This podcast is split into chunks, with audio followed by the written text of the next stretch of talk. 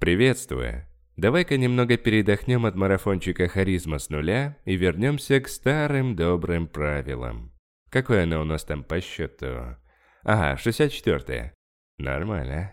Сегодня я расскажу про пять мощных привычек, которые помогут заслужить уважение людей. Да и в принципе, сегодня пойдет речь про некий эталон харизмы, к которому можно и нужно стремиться. Быстрые советы, только практика. Поехали. Во-первых, возьми на вооружение, что твои движения должны быть плавными и расслабленными. Не как в армии. «Рядовой Вакутаген!» «Йо!» И быстро подорвался. Нет, ты можешь выдержать секунду, а затем плавно повернуться в сторону адресата. Как я тебе уже говорил раз 101 примерно, харизма – это не про суету. Прикольный пример из фильма «Время» 11 года, где главный герой Уилл Салас в исполнении Джастина Тимберлейка, покинув свой старый бедняцкий район и разжившись кучей валюты, в этом фильме это время, пошел в ресторан, и к нему подходит официантка. Сейчас включу. С вас 8 недель. Оставьте себе неделю. Спасибо. Вы, похоже, не здешний, верно? Вы все делаете чуть быстрее остальных. Не все. Не все, значит. Старый развратник. Подкат на уровне бог не меньше. У нас, разумеется, мир работает по-другому. Время у нас предостаточно. Отсюда... Зачем эта суета? Да, может у тебя есть детки или какие-то другие срочные делищи. Но так планируй маневры заранее, ёпрст, как мой дед говорил. Исключи спешку и суету из своей жизни. С этого момента ты размеренный и плавный. Договорились? Окей, Ски, двигаем дальше. Второй признак харизмы – это зрительный контакт, даже в конфликтной ситуации.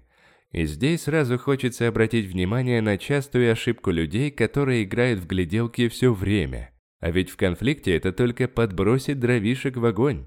Ромыч, ну подожди, а если обе стороны не хотят отводить взгляд, что тогда делать? Это хороший вопрос, тут решай сам. Если ты хочешь показать, что тебе не страшно, задержи взгляд. Если твой план – это деэскалация конфликта, посмотри вниз. А если ты не хочешь проецировать неуверенность, но и в то же время не хочешь допустить конфликта – Задержи глаза на 3-4 секунды и затем отведи взгляд в сторону, а не вниз. Двигаем дальше. Не реагируй на враждебность. Это, конечно, высший пилотаж, но ведь наша цель – вырастить из тебя матерого пилота, верно? Старайся проецировать уверенность в стрессовых ситуациях. И не давай людям и шанса вывести тебя из этого состояния. Не давай им подпалить свой пукан, как говорится. Разумеется, не нужно делать это наигранно. Ты должен сделать это своей привычкой. Постоянно культивировать свою внутреннюю уверенность. А это достигается только через практику. Вот почему этот признак такой сложный. А теперь фишка для языка тела. Особенно если ты выступаешь на публике. Заполняй пространство вокруг себя. Нет, попердывать не надо. Я имел в виду, используй в своем арсенале размашистые жесты. Локти к телу не прижимай. Внутреннюю сторону ладоней направь на слушателей. Короче, разводи руки как можно шире и раскрывай грудную клетку. Только без фанатизма. Был у меня один случай в жизни. Я поехал на Олимпиаду по английскому языку, это все в школе было. Так вот, я думал, я во всеоружии. Хорошо подготовился, хорошо все прорепетировал, все было чики-пуки. Но когда дошла очередь до меня, я встал перед большой аудиторией слушателей – и зажался, руки прижал. Стоял на месте вкопанный обосранный. Просто рассказывал то, что я выучил наизусть. Но в итоге я занял второе место, и это был довольно неплохой результат, учитывая, как скучно я провел эту презентацию. Э, мне не хватало жестикуляции, не хватало более живого исполнения. И в итоге я занял второе место. А первое место занял чувак, у которого как раз весь этот арсенал и был. Он ходил туда-сюда, размашисто кидался руками, жестикулировал, широко раскрывал грудную клетку, и это подкупало. Вот такие дела, делай выводы сам. Дальше предлагаю взять на вооружение одну словесную установку. В чем ее суть? Заменяй выражение по типу «я надеюсь добиться успеха» или «я хотел бы преуспеть» на «я добьюсь успеха» или «я преуспею». Вроде смысл похож, но намерение отличается в корне. Я на своем веку частенько встречал таких людей, у которых... Эм, успех – это как точка отсчета. Вот было бы неплохо, вот если бы так и бы, я бы по по по Такие фразы говорят о внутренней неуверенности. А когда ты проецируешь это наружу, говоря «я преуспею», «я добьюсь успеха», «я выполню свое обещание», это отличный плацдарм, чтобы завоевать уважение людей.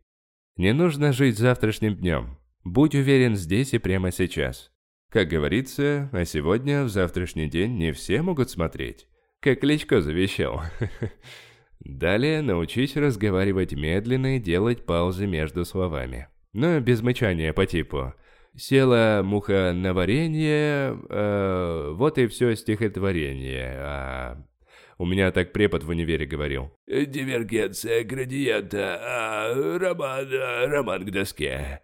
Это так тухло и не харизматично, хотя этот мужик часто выходил за рамки, и это подкупало. Особенно, когда доски ему не хватало, и он писал мелом на стене. Веселый все-таки мужичок был. Ностальджи.